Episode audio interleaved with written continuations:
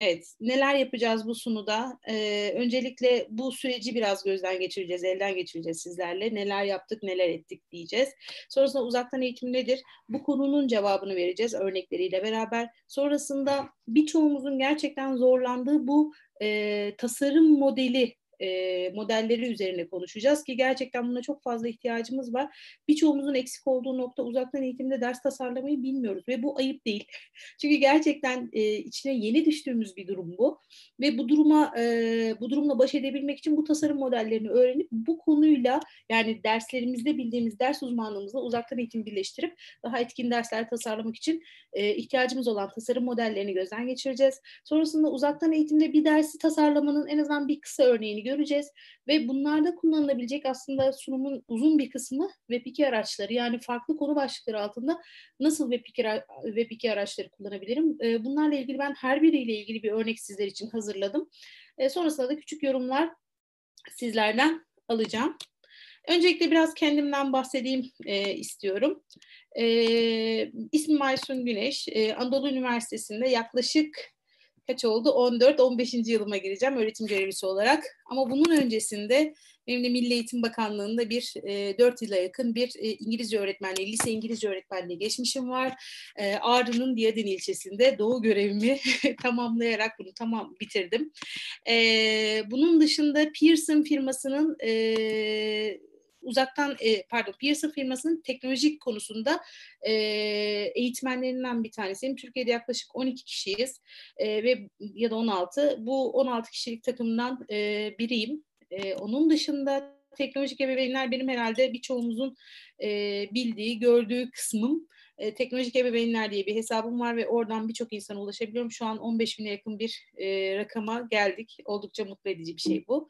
E, onun dışında e, bloggerım, blog yazmayı çok seviyorum. Zaten bu işleri hep bloglarla başladık. Yıllar önce 2000 artık e, 8'lerde 9'larda bu bloglar çok popülerdi.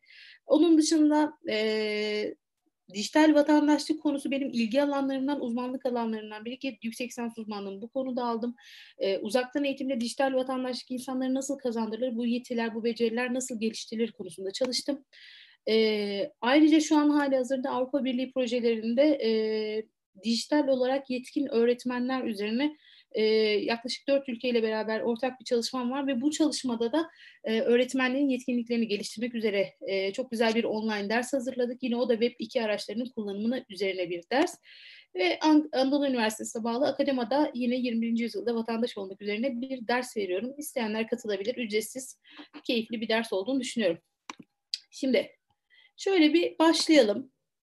İlk olarak karşınıza bir QR kod geldi. Sizden istediğim bu QR kodu cep telefonlarınızda okutarak hemen direkt kamera kısmına okutarak karşınıza çıkacak olan Mentimeter sayfasında bu soruya cevap vermeniz. Sorumuz ne? Korona günlerinde uzaktan eğitim süreci şimdiye kadar sizin için nasıl geçti? Yani olumlu yönleri var mıydı? Olumsuz yönleri var mıydı? Yeni şeyler öğrendiniz mi? Hani ister uzun ister kısa hemen bir süre de verelim. 21-11 saat 21-14'e kadar 3 dakikalık bir süre verelim. Bu 3 dakika içinde yazabildiklerinizi sonra hep beraber gözden geçirelim. Bakalım kimler neler yaşamış. Onun üstünden yola çıkalım sizlerle.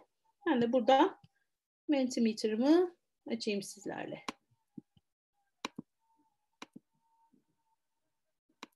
Kapatalım. Evet. Şu an yenileyelim.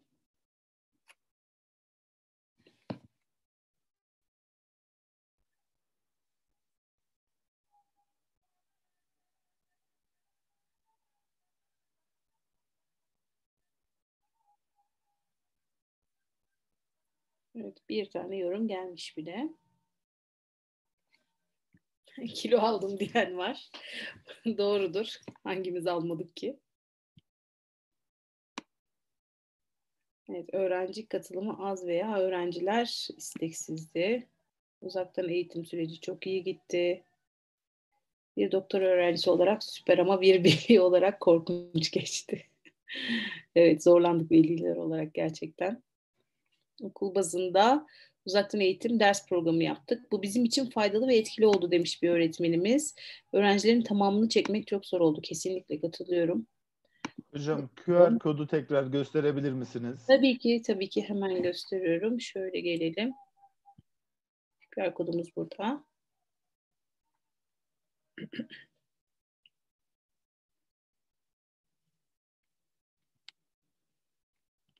Evet ben buraya tekrar dönüyorum. Canlı görüyoruz cevaplarımızı. Yeni uygulamalarıyla farklı tasarımlar yapmayı öğrenerek farklı geçti demiş. Belirsizlik çok zorladı diyenler var. Öğrenci olarak adapte olamayanlar var. Yeni şeyler öğrenmek için fırsat oldu diyenler var. Uzaktan eğitim alanında geliştik. Çok güzel bir şey bu gerçekten. E, çok ihtiyacımız olan bir konu. Başka hazırlıklar güzeldi. Zoom çekmek, velileri razı etmek çok zordu. çok iyi anlıyorum sizleri. Okul bazında uzaktan eğitim ders programı yaptık. Bizim için etkili oldu. Çalıştığım okulda uzaktan eğitime hemen uyum sağladık ve çok yoğun bir eğitim öğretim dönemi yaşadık. Ama planlama ve öğrendiğimiz şeyler hakkında çok şey olduğuna inanıyorum. Kesinlikle hocam hepimizin hala öğrenilmesi gereken çok fazla şey var. Kilo aldım diyen yine önüme çıktı. Bu herhalde gerçeğin bir yansıması olarak hep karşıma çıkıyor. evet. Hep yorumlar güzel. Öğrencisiz tadı yoktu. Evet. Bu no human touch dediğimiz o hani gerçekten biz severiz öğrencilerimiz yanımızda olsun, göz göze onlarla etkileşim kuralım. O öğrencilerin olmaması gerçekten bizleri çok üzdü.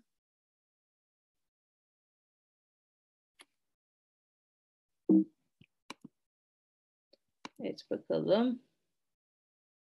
Ödev takibi çok zor oldu. O çok önemli bir konu gerçekten. Bakın bunu biz de yaşadık. Ee, bir sonraki slaytta ben buna geleceğim. Ödev takibi hemen notumu alayım.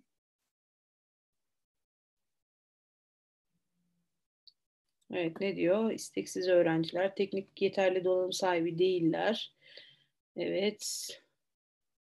İletişim kurma ve interaktif ders işleme kısmında zorluklar yaşıyorum ama materyal sunma konusunda daha hızlı olduğumuzu öğreniyorum. Neden? Çünkü çok fazla gerçekten kullanmaya başladık ve artık o el alışkanlığını geliştiriyoruz ister istemez. Birçoğumuz daha öncesinde daha uzak durduğumuz sözel derslerde özellikle öğretmenlerin uzak durmayı tercih ettiği teknolojik araçlar artık e, olabildiğince her şekilde e, devam ediyor. Hayatımıza girdi. Burada biri çok güzel bir şey yazmış. Eğitim uzaktan oldu ama bürokrasi aynen devam devam diyor. Evet ben de milli eğitimde çalışan bir eşi olan biri olarak o da benim Ömer hocam müdür olmuş. Tebrikler. Eşim de müdür yardımcısı. Onlar full time çalıştılar tüm korona sürecinde. Hep e, okuldalardı. Bunlara maalesef korona pek fazla gelmedi. Evet birçok yorum yapılmış. Şimdi ben bu sayfadan çıkıyorum. Buna gelecek olan yorumların da hepsini tek tek okuyacağım sayın hocalarım. Emin olun. Bu bizler için çok kıymetli bunlar. Şimdi buraya döndüğümde bakın neler var uzaktan eğitimle ilgili. Şunu ben biraz çekeyim. Beceremiyorum şu yan barları kullanmayı. Teke indireyim. Evet. Şimdi uzaktan eğitimde karşılaşılan problemlerin arasında öğrenciler derslere katılmıyor. Öğrenciler çok çabuk sıkılıyor. E işte uzaktan değerlendirme mi olurmuş? Özellikle bu açık öğretim okuyanlar arasında çok ciddi anlamda büyük bir sorun yaşattı e, yüzde sınavlara giren açık öğretim öğrencileri için ki birçok üniversitede birçok sınavını uzaktan yapınca notlarda patlama oldu. Alınmayacak notlar geldi. Çok fazla kopya olayı konuşuldu. Eskiden elektrik sorunu olurdu. Şimdi internet diyor. Öğrenci canı sıkıldığında anlamadığında internetim kesildi deyip bitti deyip kapatıyor dersini. Ya da işte ödevi nereye yükleyeceğim? Bu kadar çok arayüz içinde kayboldum. Bakın bu öğretmen için çok büyük bir sorun. Ama benzerini ne dedik? Hani benzer bir şekilde ödev takibi çok zor oldu diye yazmıştı bir arkadaşımız.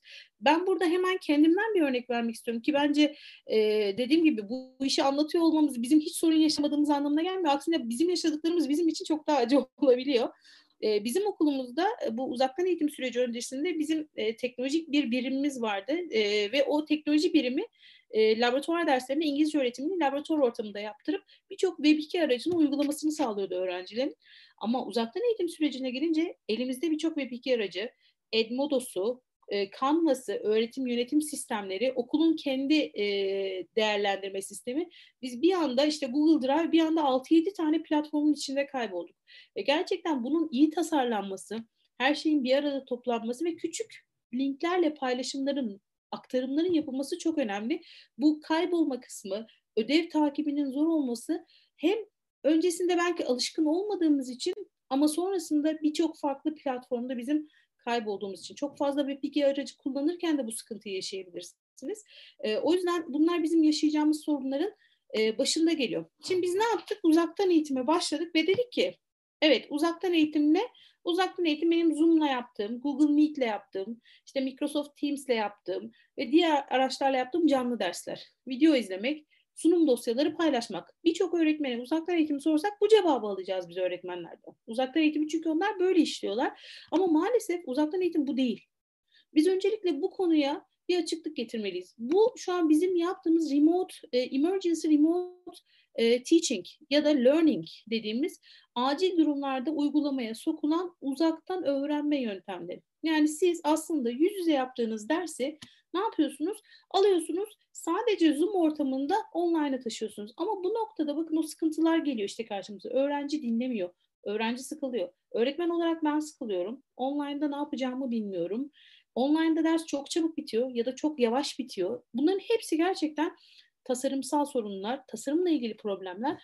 O yüzden bizlerin öncelikle uzaktan eğitimi doğru tanımlayıp uzaktan eğitimde e, olması gereken tasarımlara göre, yapılması gereken tasarımlara göre derslerimizi e, geliştirmemiz çok önemli. E, ve karşımızdaki nesli de göz önünde bulundurmalıyız. Yani bizim karşımızdaki kitle e, bizim Z nesli dediğimiz birçoğu Z nesli bunların hatta alfa kuşakları da var. Yani aralarında çok daha küçük olanlar da var. Bu çocukların hepsi gerçekten teknolojiye çok çabuk adapte oluyorlar. Hepsi hakim demiyorum. Gerçekten aralarında e, Word dokümanını açmayı bilmeyenler de var. Bu da bir gerçek. Daha önce ellerinde tek işte e, maddi sıkıntılardan dolayı bunlara ulaşamamış olanlar da var. Bunların hepsi karşılaşabileceğimiz şeyler. Ama birçoğu çok çabuk adapte oluyorlar. Bu çocuklara e, bizim vereceğimiz derslerin gerçekten onların ilgisini çekmesi gerekiyor. Çünkü artık biz onları ne yaptık? Bizim öğretmen olarak lecture verdiğimiz yani ders anlattığımız ortamlardan onları aldık ve biz onları artık onların e, öğrenmenin merkezinde olduğu daha flexible ortamlarda öğrenmelerini sağlıyoruz artık biz onların. Ve farkındaysanız bakın etrafınızdaki çocuklardan çocuğunuz varsa kendi çocuklarınızdan yola çıkabilirsiniz. Yoksa e, etrafınızda küçük çocuklardan yola çıkın. Ellerine aldıkları bu telefonla ya da tabletle ya da bilgisayarla çocuklar zaten birçok şeyi tek başlarına öğrenebiliyorlar. Yani iyi ya da kötü sizin bu onları nasıl yönlendirdiğinizle tabii ki birebir alakalı. O yüzden doğru tasarım bizim onlara vereceğimiz bu eğitimi daha üst seviyede etkili kılacaktır. Peki ben şöyle devam ediyorum. Peki ben dedim ki bu uzaktan eğitim ne? O zaman bizim uzaktan eğitim diye tanımlamamız gereken şey ne? Bakın burada bir tanım var. Hani benim bu kitaptan alıp e, ders kitaplarından birinden alıp yapıştırdığım bir tanımdır bu. Uzaktan eğitim öncelikle öğrenenin merkezde olduğu bir sistemdir ve bu sistem öğretmen ve öğrencinin mekan ve zaman bakımından birbirine uzakta olduğu ortamlarda yapılandırılan eğitim uygulamalarının tümünü kapsar diyor. Şimdi bakın burada önemli olan ne biliyor musunuz? Buradaki o sistem kelimesi çok önemli. Bizim için gerçekten sistem kelimesi bizde uzaktan eğitim, bizden uzaktan eğitim istediklerinde birçok idarecinin de göz ardı ettiği şey. Sayın Müdürüm, Bakın bu konu çok önemli. Gerçekten idareciler bu konuyu çok çok özellikle özel kurumlarda bakın devlette genelde ne yapılıyor? E, bu durumlar e, işte Milli Eğitim'in verdiği EBA sistemleriyle destekleniyor. İşte belli bir e, standart kalıp var, şablon var o şablonda gidiyor. Sonrasındaki canlı dersler tabii ki yine öğretmenin inisiyatifinde ama özel kurumlarda şöyle bir şey oldu. Birçoğunda hazırlıklar yapıldıktan sonra dersin tüm sorumluluğu, teknik, içerik, materyal e, işte izlence her sorumluluğu hocaya verildi. Hoca bir anda lost oldu. Yani normalde 30 saat derse giren bir İngiliz giren bir İngiliz öğretmenini o uzaktan eğitim sisteminde düşünebiliyor musunuz? 30 saatlik plan yapması gerekiyor ki biz şunu hep söylüyoruz. Bakın uzaktan eğitimde verdiğiniz derste şöyle bir gözünüzden geçirin. Normal derste mi daha çok yoruluyorsunuz uzaktan eğitim dersinde mi? Uzaktan eğitimde verilen dersler bakın araştırmalar bunu söylüyor. Bir saatlik normal yüz yüze yapılan dersin tasarımı eğer uzaktan eğitimle karşılaştırılacaksa çarpı 3 uzaktan eğitim.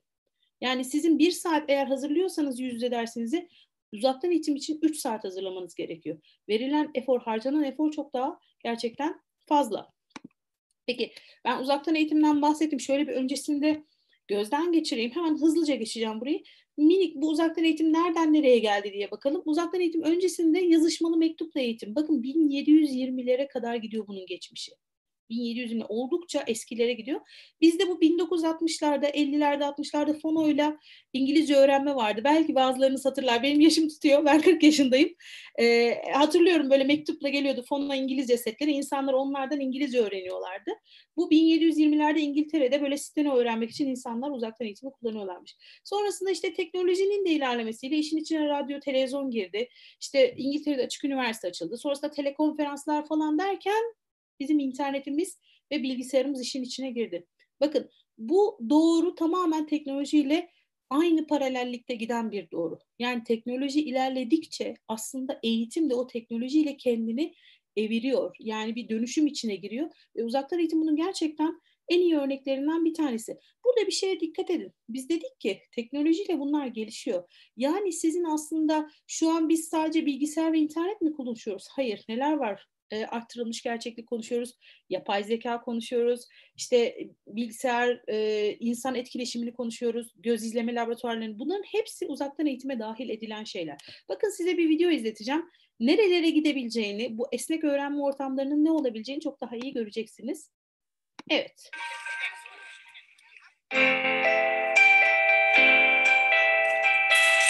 Hey, hon. How's biology coming? Okay, but I still can't figure out how the blood moves from one chamber to another. Hmm. Let me pull up my model. Evet, burada anne çocuğa kalbin çalışmasını gösteriyor. Okay. Now, show me what the left ventricle is and explain to me what it does. Okay. Left ventricle.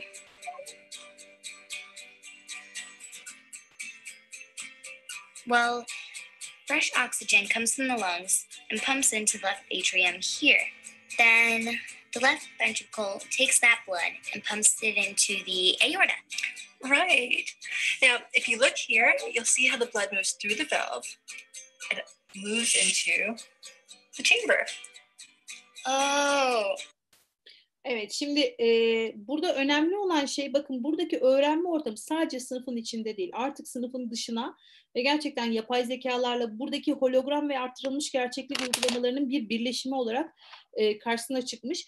E, eğer bu konudaki tüm videoları izlemek isterseniz The Future of Learning, Pearson'ın The Future of Learning serisi isteyenler not edebilirler. YouTube'da tam bir seri bu. Birkaç videodan oluşuyor ve gerçekten gelecekte eğitimin, öğrenmenin nerelere gidebileceğini bizlere anlatıyor. Ki uzaktan eğitim burada gerçekten çok e, önemli, merkezi bir noktada yer almış.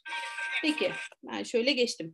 Biz dedik tamam böyle bir eğitim kuracağız ama bunun oluşması için bizim ihtiyaç duyduğumuz bir altyapı var. Ama bu altyapıyı oluştururken öncelikle öğrencilerin ihtiyaçlarını göze, göz önünde bulunduracağız ve dersin hedeflerini mutlaka koymamız gerekiyor.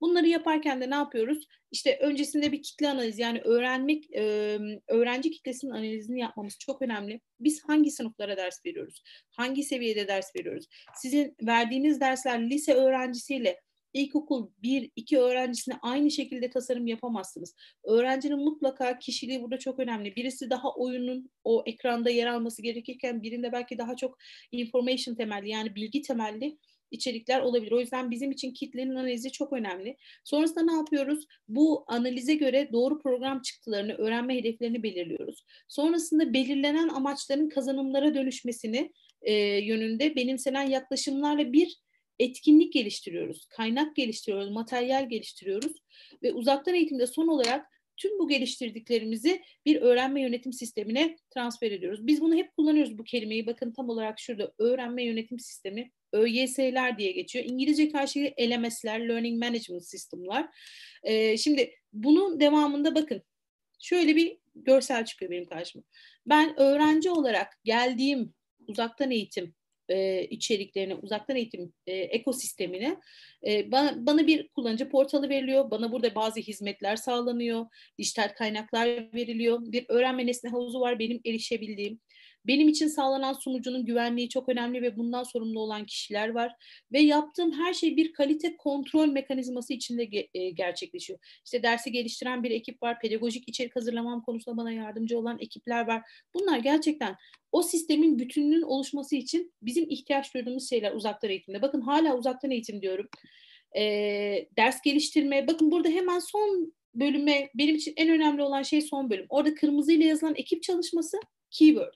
Bizim hani o en başta dediğimiz öğretmene her şey yüklendi diyoruz ya biz.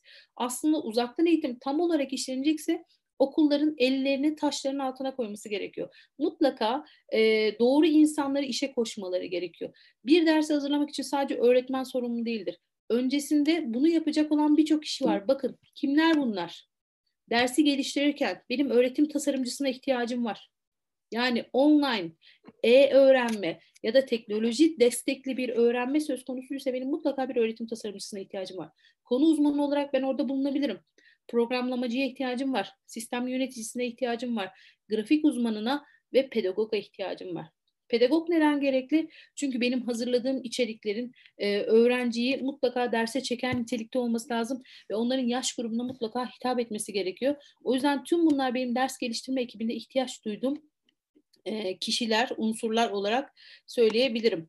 Şimdi peki biz düşünelim. Şu anda uzaktan eğitim verilen dersler sizce az önce bahsettiğimiz organizasyon yapısına sahip mi? Ya da derslerin tasarım sürecinden kimler sorumlu? Teknik konularda tüm sorumluluk sizde mi?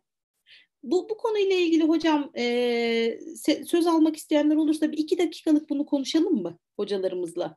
Yani bu e, organizasyon yapısı sizin okulunuzda ne kadar var ya da ne kadar yok? Söz almak isteyenler mikrofonlarını açabiliyorlar mı hocam? Ee, chat kısmına yazarlarsa eğer ben mikrofonlarını açabilirim. Tamam. Söz almak isteyen e, hocamız varsa.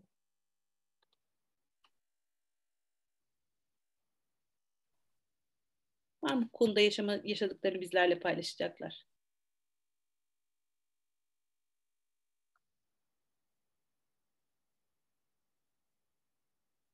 Yoksa Kimse çıkmadı hocam. Evet, herkes muhteşem. Ben, evet, Didem, Didem hocamıza hemen söz hakkı verelim. Ee, teşekkür ederim. Herkese merhaba. Ee, ben İstanbul'da e, Fevziye Mektepleri Vakfı Özel Işık Okullarında çalışıyorum. Nişantaşı kampüsündeyim 17 yıldır. Ee, bizim e, çok ciddi yani çok e, yoğun bir e, pandemi uzaktan eğitim dönemi geçirdik. Pazartesi günü yine başlıyoruz. Biz biraz daha şanslıydık tabii bizim okullarımızda teknik altyapı vesaire hepsi vardı. Yani karşılaştığımız en ufak bir sorunda IB departmanı olsun, bilgisayar öğretmenleri olsun hep yanımızda oldular. Bir de okulumuz e, iki sene kadar önce bütün masaüstü bilgisayarlarını kaldırıp öğretmenlere şahsi laptoplar vermişti. O da tabii büyük bir şans oldu. Yani hepimizin hani bütün bu e, teknolojik sorunların altından kalkabilecek kadar iyi e, cihazlarımız vardı. Yani hani evdeki kimseyle kapışmak ve paylaşmak zorunda kalmadık. Biraz şanslı tarafındaydım açıkçası. Bir de yine sanki öngörmüş gibi sene başında Dijital Liderler Akademisi kuruldu. Bunda amaç şuydu işte her kampüste 10-15 e, öğretmenin bütün ekibi eğitmesi yönündeydi. Dolayısıyla oldukça fazla web tasarım aracı hakkında bilgiliydik. Ama o süreçte tabii ki bize çok fazla iş düştü. Herkese yetişmek vesaire anlamında. Onun dışında yaşadığım sorunlar herkesin yaşadığı sorunlar. Öğrenciyi derse katmak, motive etmek vesaire hepimizin yaşadığı sorunlar. Sadece çözümü şunda bulduk. İşte öğrenciye ne kadar çok soru sorarsak, ne kadar çok Mentimeter'dı, bir sürü farklı uygulamaydı dersin içine katarsak o kadar daha verimli oluyordu. Yoksa e, KVK e, kanunu gereği biliyorsunuz kamera da açtıramıyoruz. Dolayısıyla hı hı. tamamen karanlık bir ekranda e, çalışıyoruz. Ama hep öğrencileri katmaya çalışarak zenginleştirmeye çalıştık. Böyle üstesinden gelmeye çalıştık açıkçası. Çok sağ olun hocam. Çok teşekkür ederim.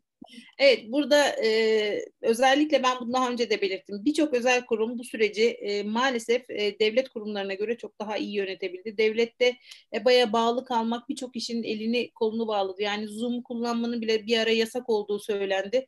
İnsanlar oradan da elini ayağını çekti. EBA'da çoğu zaman e, kendi çocuğumla öğretmeninden biliyorum ders yapamadı, sistemi açamadı. Bu gibi sorunlar yaşandı. Umarım bu sene onlar yaşanmaz. E, ama bu noktada öğretmenlerin belki e, farklı araçlar kullanarak bu hani hep bir B planımızın artık olması gerektiğini öğrendik korona ile birlikte. Yani tüm öğretmenler olarak bizlerin artık sadece sınıf içinde yüzde yaptığımız dersler değil ya da online'da e, işte sırtımızı dayadığımız bir program değil. Mutlaka o çökerse, o olmazsa, ona giremezsem, orası yoğunluk yaşarsa benim B planı olan bir başka programın, başka bir e, altyapımın olması gerektiğini aslında burada çok daha iyi e, gözlemlemiş olduk. Şimdi ben devam ediyorum. E, evet biz teknolojiyi ne yaptık? E, işte uzaktan eğitim sistemini sistemsel olarak düşündük. Bir ekosistemimizin e, varlığını biliyoruz. Artık bu sistemleri e, özellikle öğrenme ortamlarımızda oluştururken bazı teknolojiler kullanmamız gerektiğini biliyoruz. Peki bu teknolojileri kullanırken mesela sizler nelere dikkat ediyorsunuz? Ben bir teknolojiyi uygulayacağım dersimde. Ne olmalı sizin için? Yani bunu okul bazında da düşünebilirsiniz. Yani bir öğrenme yönetim sistemi almak gibi de düşünebilirsiniz. Ya da e, ne olabilir? Bir ders içinde bir web 2 aracı kullanmak için de düşünebilirsiniz. Siz burada nelere dikkat edersiniz? Yine söz almak isteyenler olursa burada hocam söz verelim. Chat kısmından yazabilirsiniz arkadaşlar.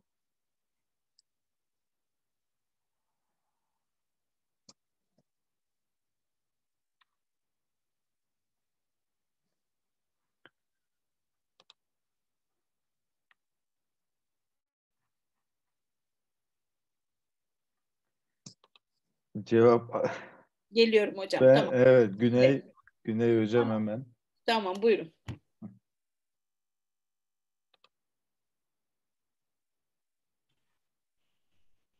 Güney Geliyor hocam? Heh, geliyor değil mi sesim? geldi Geliyor. hocam şimdi. Tamam. Ee, bizim okulumuzda bu işte e, LMS sistemleriyle alakalı e, bir süreç başlayacak.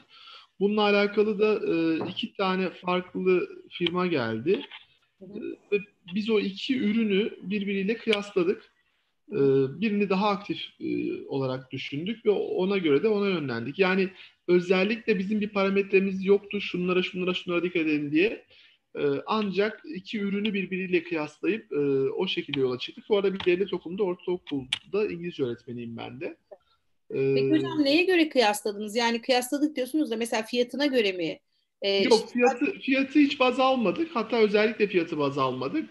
Neye göre kıyasladık? Önce bir, bir ilk ürün geldi, sonra diğeri geldi. Şöyle e, mesela birinci üründe yapılabilecek olan şeyler zaten ücret almadan, ücret vermeden e, internette bulabileceğimiz e, şey mesela listening e, materyalin listening bölümünü e, bazı listening siteleriyle halledebil dinleme bölümünü dinleme siteleriyle halledebiliyorduk. E, materyalin e, sistemin reading bölümünü, e, okuma bölümünü zaten internette herhangi bir ücret vermeden e, ulaşabileceğimiz, erişebileceğimiz yerler vardı.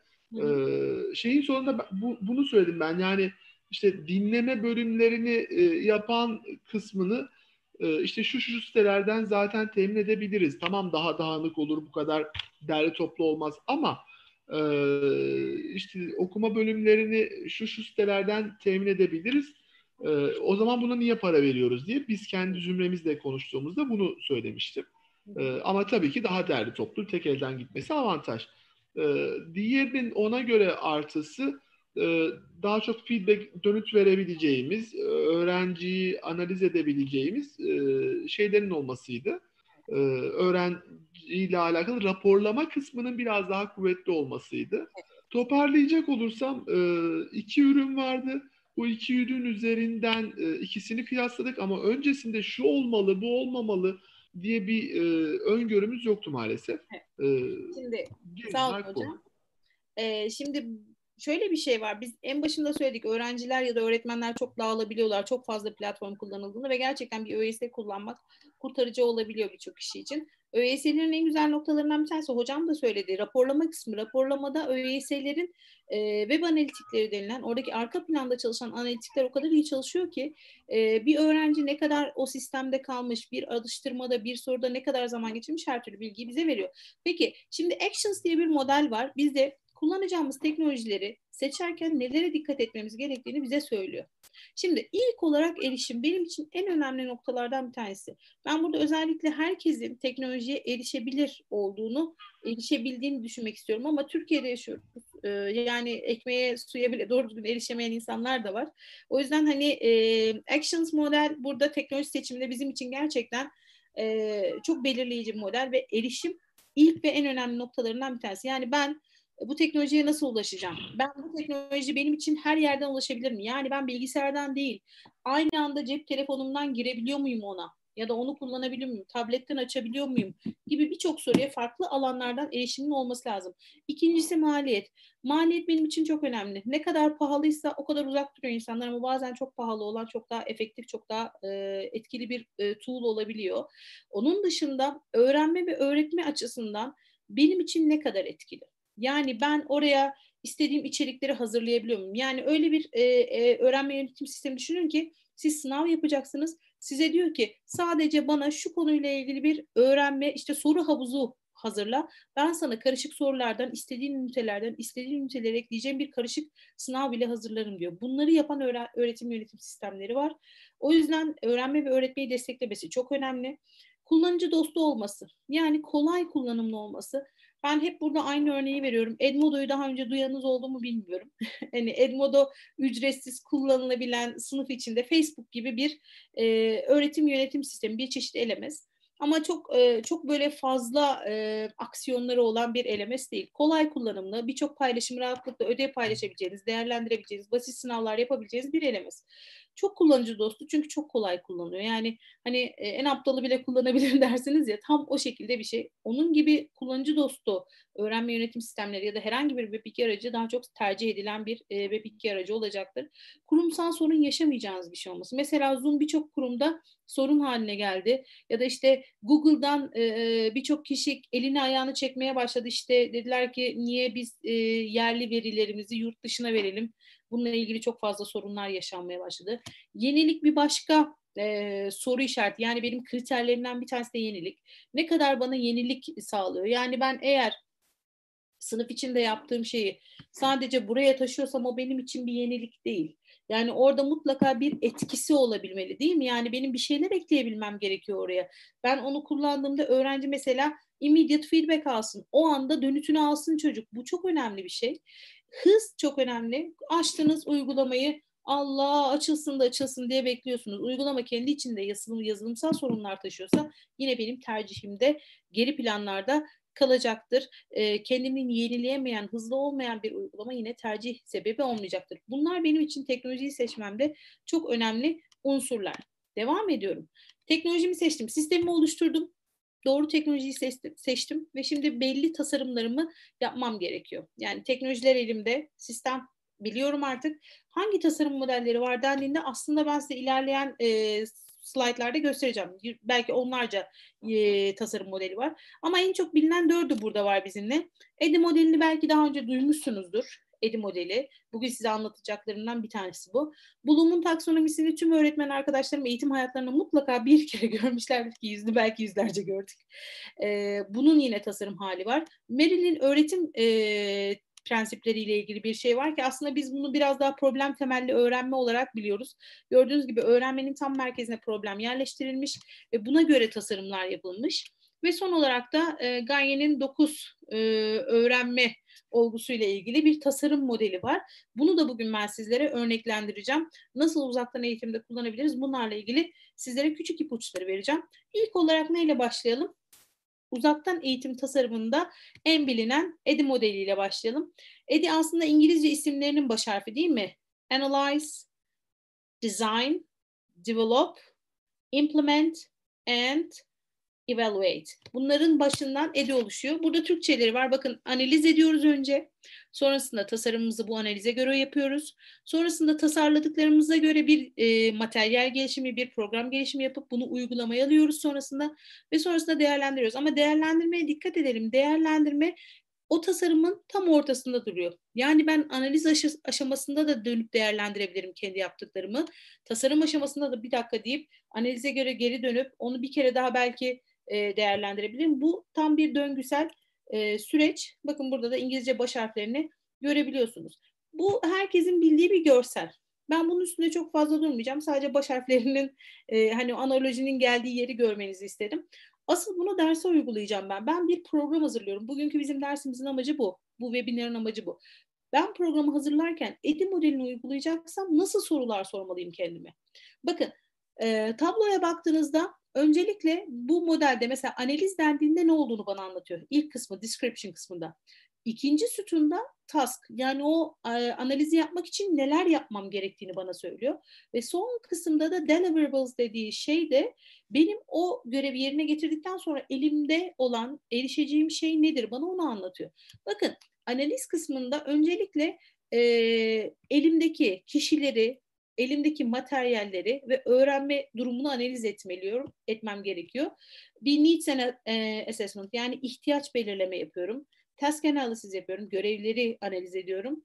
Öğrenenlerin e, kimler olduğunu analiz ediyorum ve bunların sonunda bir öğrenme öğrenen profili elime çıkıyor ve karşılaşabileceğim zorluklar. Bakın statements of constraints çıkmış. Karşılaşabileceğim zorluklar çıkıyor. Ne olabilir? Ben öğren, öğrenenlerin profilini ortaya çıkarıyorum. Mesela e, arka mahallelerde yaşanan yaşayan e, çocukların gittiği bir okulda olan öğretmen düşünsün bu öğretmenin yaptığı tasarımda devamlı surette çok fazla internet yiyen web araçları kullanması, onu tasarıma dahil etmesi çok doğru olur mu? Olmaz belki o çocuk internette bulamayacak bile. Bunlar çok ince noktalar ama bunlar bizim maalesef tasarımda hep düşünmemiz gereken noktalar. Bu yüzden çok zor bir süreç bu. E, buna göre çünkü dersimizi mutlaka e, tasarımlamalıyız. Ya da özel okulda okuyan bir kitleden bahsedelim. Yani hep o arka mahalledeki çocuk değil. Özel okulda okuyanların da nesi var? Onlarda da çok fazla şey var. Bu sefer çocuk diyecek ki ya ben bunu biliyorum zaten ama bu ne ki falan diyecek. Onları da biraz şaşırtmak gerekiyor maalesef. Onların da önüne daha fazla e, şey koymamız gerekiyor. Bu da öğretmeni çok fazla yoran ve zorlayan bir süreç maalesef. Sonrasında tasarım bölümüne geçiyorum. Design bölümünde ben öncelikle öğrenme hedeflerimi, hangi medyayı yani hangi araçları kullanacağımı, e, kimlerin bu ders tasarımı sürecinde dahil olacağını ve öğrenmenin planlanmasını benim görev olarak yapmam, yapmam gerekiyor. Ve bunun sonunda benim karşıma gerçekten ölçülebilir hedeflerim çıkıyor. Benim için dersimi tasarlamak için bu çok önemli. Son bölümde develop var. Bu bölümün bu sayfada. Bu da neydi? E, ortaya çıkardığım bölüm, e, geliştirdiğim bölüm.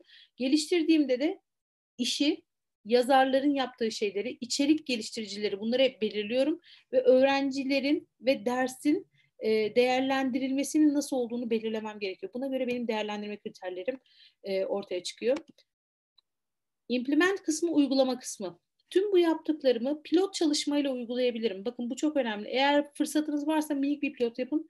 Yoksa direkt uygulamaya geçecekseniz de olabilecek durumları iyi bir şekilde analiz edin ve onları kafanızda gerçekleştirin. Son evaluation kısmı aslında hocamın o e, neydi LMS seçme sürecinde raporlama kısmına çok bakıyordu ya. Bizim tasarımlarımızın da en son kısmı olan e, evaluation kısmı gerçekten bu genel bir ders tasarımı olarak düşünün. Yani İngilizce dersinin 9. sınıflar için online ortamda ilk dönemde ben tasarlanmasını bu plana göre yapabilirim. Ve bu plana göre yaptığımda da en sonunda ne yapıyorum? Bir rapor çıkıyor benim karşıma. Ben bu rapora göre dersimin nasıl gideceğini, nasıl olduğunu, gittiğini aldığım dönütlerle e, ortaya serebiliyorum. Bu benim için çok kıymetli bir rapor ki buna göre bir sonraki ders tasarımımı, ders dönemimi daha iyi hale getirmek için elimde mutlaka veri olacaktır. Peki devam ediyorum. İkincisi Ganye amca. Peki Ganye senkron eğitimde bizlerle mi? Neler var? Biz bu Ganye'nin dokuz adımını hepini, hepimiz biliyoruz artık ezberledik değil mi? Neler vardı? Birinci adımda derse giriyorum. Yüz yüze öğrenmeyi düşünün. Derse giriyorum. Öğrencinin dikkatini çekiyorum. Hedeflerimi belirliyorum. Ön bilgiyi hatırlatıyorum ona. Önceki derslerde ne yapmıştık? İçeriği sunuyorum. Davranışı ortaya çıkarıyorum. Dönüş sağlıyorum performanslarını değerlendiriyorum ve öğrenmenin kalıcılığını ve transfer transferini sağlıyorum. Yani diğer alanlarla, diğer konularla mutlaka ilişkilendiriyorum. Bunu ben uzaktan eğitimde çok rahat bir şekilde özellikle uzaktan eğitim ders tasarımını yaparken kullanabilirim. Bakın şöyle bir görsel karşıma çıktı. Ben de çok beğendim. Sizlerin de beğeneceğini düşünüyorum. Ne yapıyorum? Derse giriyorum. Hani 40 dakikalık bir online ders düşünün. E, bunun ilk kısmında hey you ne haber? Merhaba nasılsınız? Önce bir onların mesela Mentimeter'la hocam dedi değil mi? Mentimeter'la mesela onların dikkatini çekebilirim bir padlet yapabilirim bir video izletebilirim. Böyle hiç konuyla alakasız ama sonrasında bir şekilde konuya bağlayacağım güzel bir video varsa eğer kafamda onu izletebilirim merhaba derim. Sonrasında ne yapıyorum? Biz bugün ne yapacağız? deyip onları mutlaka o derse hazırlayabilirim. Bakın bunların hepsi, bu aşamaların hepsi tek tek uzaktan eğitimde yapacağınız online derslere de eklenebilir. Bizim gözden kaçırdığımız tek bir şey var ki ben bunu sonrasındaki e, slaytta açıkladım. Bizler bu tasarımları yaparken sadece online ders varmış gibi düşünüyoruz. Ama biz yüz yüze ders yaparken böyle yapmıyoruz. Yüz yüze derste hep ne diyoruz okuldaki derslerimizde? Bizim bir in class e, öğrenmemiz var. Bir de out of class var. Yani ders dışında da öğrenciler öğrenmeye devam ediyorlar. Ve onlar için, öğrenmeleri için ödev verirsiniz değil mi? Ondan sonra ne yaparsınız? Onları aktivitelere yönlendirirsiniz, projeler yaptırırsınız. Ama ben bakıyorum ki uzaktan eğitimle işlenen Zoom derslerinde dersler Zoom'dan işleniyor. Bir tane işte PDF bir ödev gönderiliyor bitti. Bizim yapmamız gereken işte bu noktada önemli olanı elemez. Hocamlar çok iyi bir çözüm bulmuşlar. Mutlaka elemesi olmalı. Yoksa da lütfen o WhatsApp'la yürüyecek bir şey değil. Bir tane Edmodo sınıfı açın. Ücretsiz bir şey. Kendi sınıflarınızı açın. 5 dakikanızı almıyor. Bir kod gönderiyorsunuz. Edmodo ile açtığınız sınıflarda çocuklarınızı tartışmalara sokun. Onların birbirleriyle etkileşim yapmalarını sağlayın. Onların devamlı derste bulunmalarını sağlayın. Hatırlatmalar yapın. Dersin syllabus'ını, izlencisini onlarla paylaşın. Bakın şu tarihte sınavınız var deyin. Bunu devamlı onlara hatırlatın. Hangi notları alacaklar, ne kadar e, bu notların ağırlığı var bunları hatırlatın. 6 yaş gruplarında böyle bir Edmodo sınıfının nasıl bir özelliği olabilir? İşte bugün X kişisinin doğum günü hey kutlama küçük videolar gönderebilirsiniz. Minik sürprizler yapabilirsiniz. Burada tek tek gidecek olursak LMS'e mutlaka aktarın dedim. Bunu tekrar söylüyorum. LMS bizler için çok kıymetli bir şey. Paralı olmasına gerek yok. Moodle ücretsiz. Edmodo ücretsiz. Moodle çok daha profesyonel bir şey. Edmodo işte biraz daha öğretmenlerin tek başına çok rahat kullanabilecekleri, öğrencilerin de sevdiği bir yüz. Ama onun dışında daha da profesyonel olalım derseniz işte Blackboard var, Canvas var bunları kullanabilirsiniz. Onun dışında öğrencilerinizle lütfen o dönemde, o haftada ne yapacağınızı hafta başında ya da dönem başında paylaşın. Yani bir yollarını bir o e, önlerindeki yolu mutlaka görsünler. Düzenli duyurular yapın. E, izlencede verdiğiniz ödevlerin, projelerin tarihlerini ve nota ağırlıklarını mutlaka belirleyin. İşbirlikçi çalışma fırsatları yaratın. Bu çok önemli. Yani ortak çalışma ödevleri verebilirsiniz onlara. Birbirlerinden kopmamaları çok önemli. Biz diyoruz ya öğrencilerimizi özledik. Hani onların gözüne bakmayı özledik. Emin olun onlar da birbirlerini çok fazla özlediler.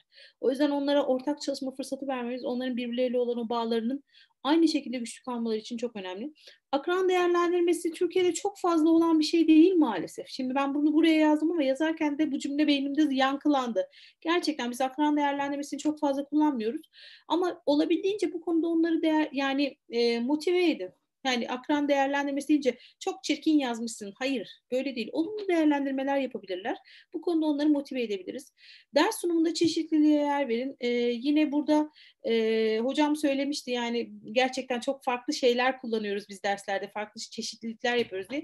Yani et puzzle'lar, mentimeter'lar, farklı uygulamalar öğrencileri gerçekten alive, keeping alive. Onları gerçekten derste canlı tutacaktır.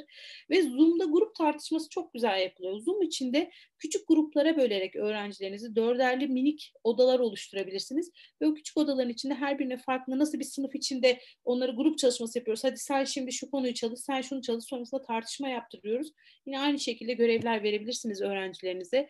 E, bu da yine bizim sevdiğimiz uygulamalardan bir tanesi. Ve sonrasında mutlaka ders süresini doğru şekilde tasarlamamız gerekiyor ki ben burada bir tane örnek yaptım size. E, uygulama konusunda ne kadar istekli olursanız bilmiyorum ama ben kendi derslerimde uyguladım. E, gerek eğitim fakültesinde verdiğim derslerde gerek hazırlıkta dil eğitiminde verdiğim derslerde uyguladım. Çok da etkin olduğunu söyleyebilirim sizlere. Ne yapabilirim? Benim dersimin 40 dakika olduğunu düşünelim ya da işte bunu e, zamanını ayırmak size kalmış. Ama benim dersimin ağırlığı resimde görüyorsunuz. Ders anlatımı ve etkinlik benim dersimin asıl ağırlığını oluşturuyor. Ama başa ne yapıyorum? Bir başlangıç etkileşimi. Bir hemen derse giriniz. Haydi bismillah açın kitapları sayfa 20 demeyin online'da. Bir merhaba deyin, nasılsınız deyin, bir şarkı dinletin, e, işte bir küçük e, alıştırma yaptırın, bir geriye döndürün. Hani ne demiştik? Önceki öğrenmeleri hatırlatan e, küçük tatlı bir alıştırma yapılabilir. Bazı hatırlatmalar yapılabilir ama o önceki etkileşim bizim için çok önemli. Buna en az 5 dakika ayırmanızı ben size öneriyorum. Warm up, hani İngilizceciler bilir bu ifadeyi. Warm up biz çok kullanırız. Bunun dışında ders anlatımına ayıracağınız 10-20 dakikalık bir süreniz var. Burada da benim altını çizmek istediğim nokta burada bilişsel yükü azaltma kısmı. Bilişsel yük bizim İngilizce'de cognitive load dediğimiz şey özellikle uzaktan öğrenmede gerçekten çok çok önemli. Siz bir görsel hazırlamışsınız, bir ders, bir PowerPoint sunusu olabilir. Buradan video çıkıyor, buradan animasyon var, Burada 50 satır yazı var.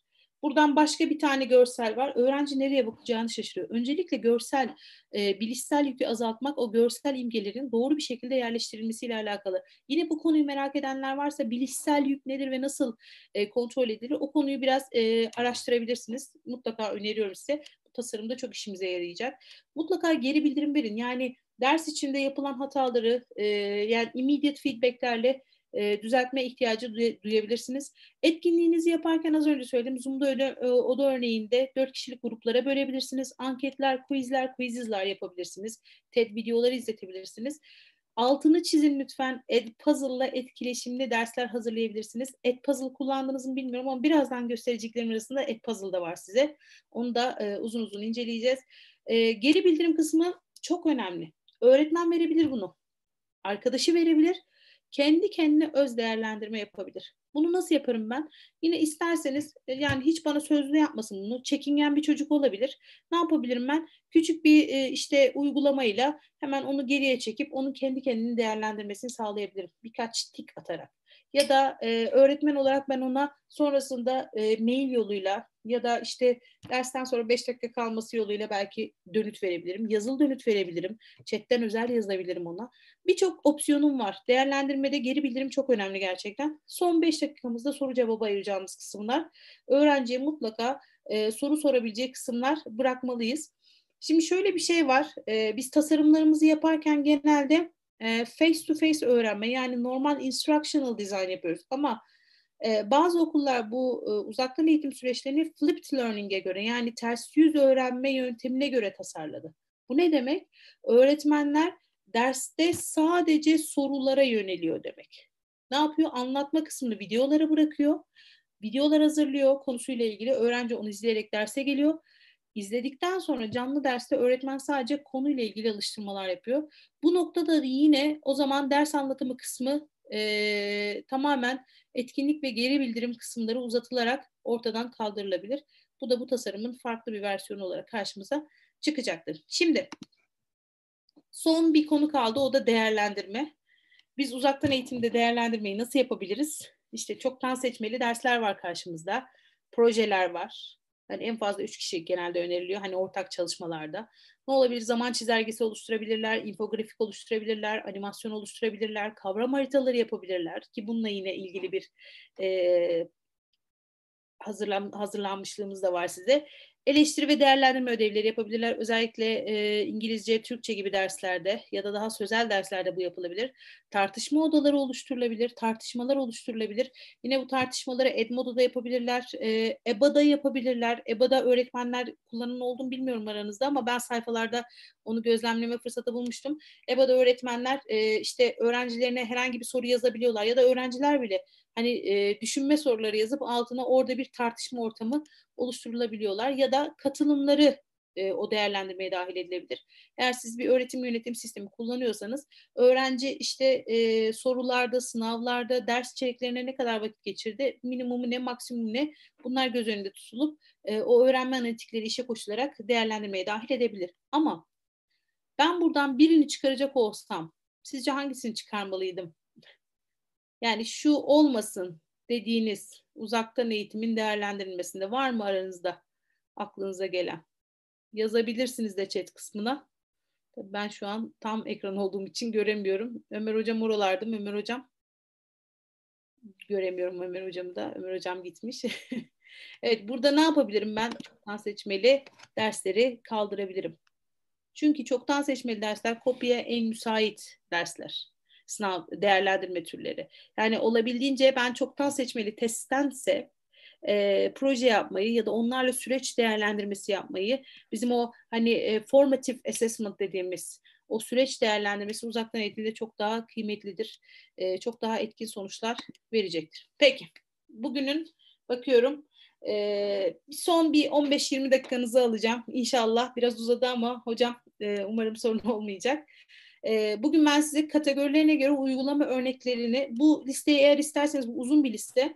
Bunu isteyen olursa bana mail atmanız yeterli. En sonunda mailimi sizle paylaşacağım. Mail atarsanız ben de size e, listenin pdf halini e, gönderirim. Öyle bir dönüş yaşayabiliriz. Şimdi yanında yıldız olanları ben size hazırladım. Nedir ne değildir şöyle bir gözden geçireceğiz. En azından sayfayı görüp ben bunu sınıfımda nasıl kullanılabilir mi düşünme fırsatınız olacak. Mesela poster hazırlarken Canva, Easily, Poster My Wall, Glockster, Pictochart gibi şeyleri kullanabilirim.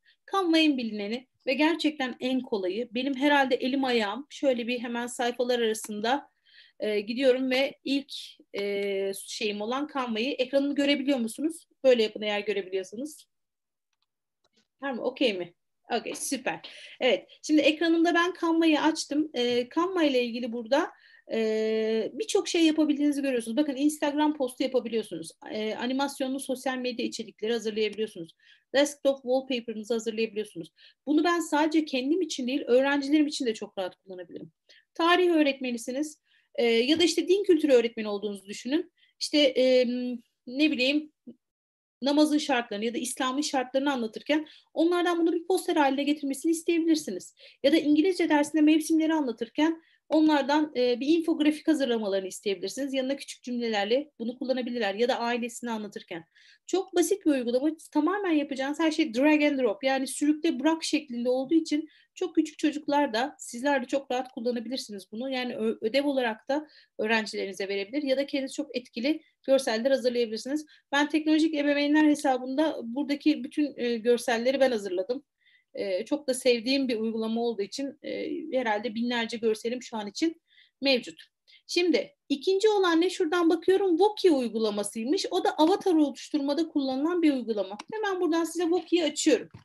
Evet, Voki'nin ana sayfası bu. Create Voki dediğinizde karşınıza bu sayfa çıkıyor. Ee, gördüğünüz gibi bir avatar böyle gözü benim imlecimi takip eden bir avatarımız var karşımızda.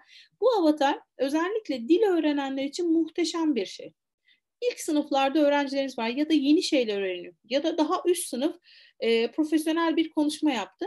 Öncesinde burada o metni yazıp buraya sonrasında işte seçtiği karakter bakın burada cinsiyetini, kıyafetlerini, arka planını her şeyini değiştirebiliyorum.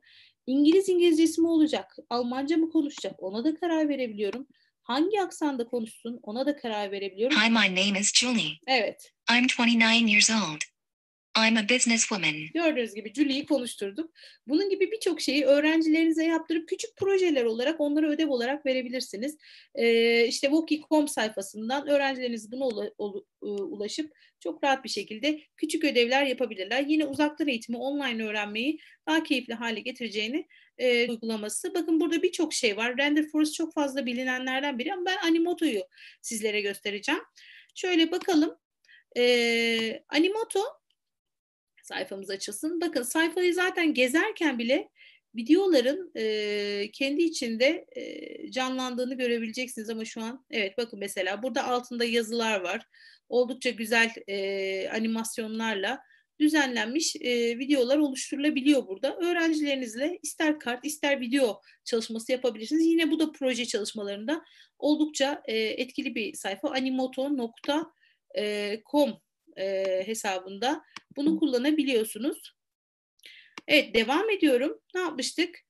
Poster hazırladık, avatar oluşturduk, video oluşturduk. Video konferansı geçiyorum. Artık Zoom'dan, Google Hangouts'tan, e, işte Teams'ten bıkmış durumdayız. Hepimiz o yüzden çok iyi biliyoruz. O yüzden bunları atlıyorum.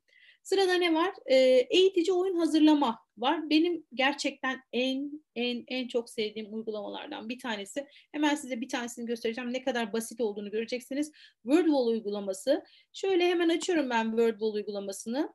Pardon. Evet, şuradayım. Şunu çıkalım. Evet, WordWall uygulamasından girdiğiniz zaman böyle bir sayfayla. Tabii hepsine giriş yapıyorsunuz. Kayıt olayınız var. Kayıt bittikten sonra ana sayfanız budur WordWall'da. Güzel tarafı ne? Sayfayı açtığınızda e, bir şey oluşturmak istiyorsanız mesela ilk etkinliğinizi şimdi oluşturunu tıkladığınız zaman bakın karşınıza yapılabilecek aktivitelerin listesi çıktı.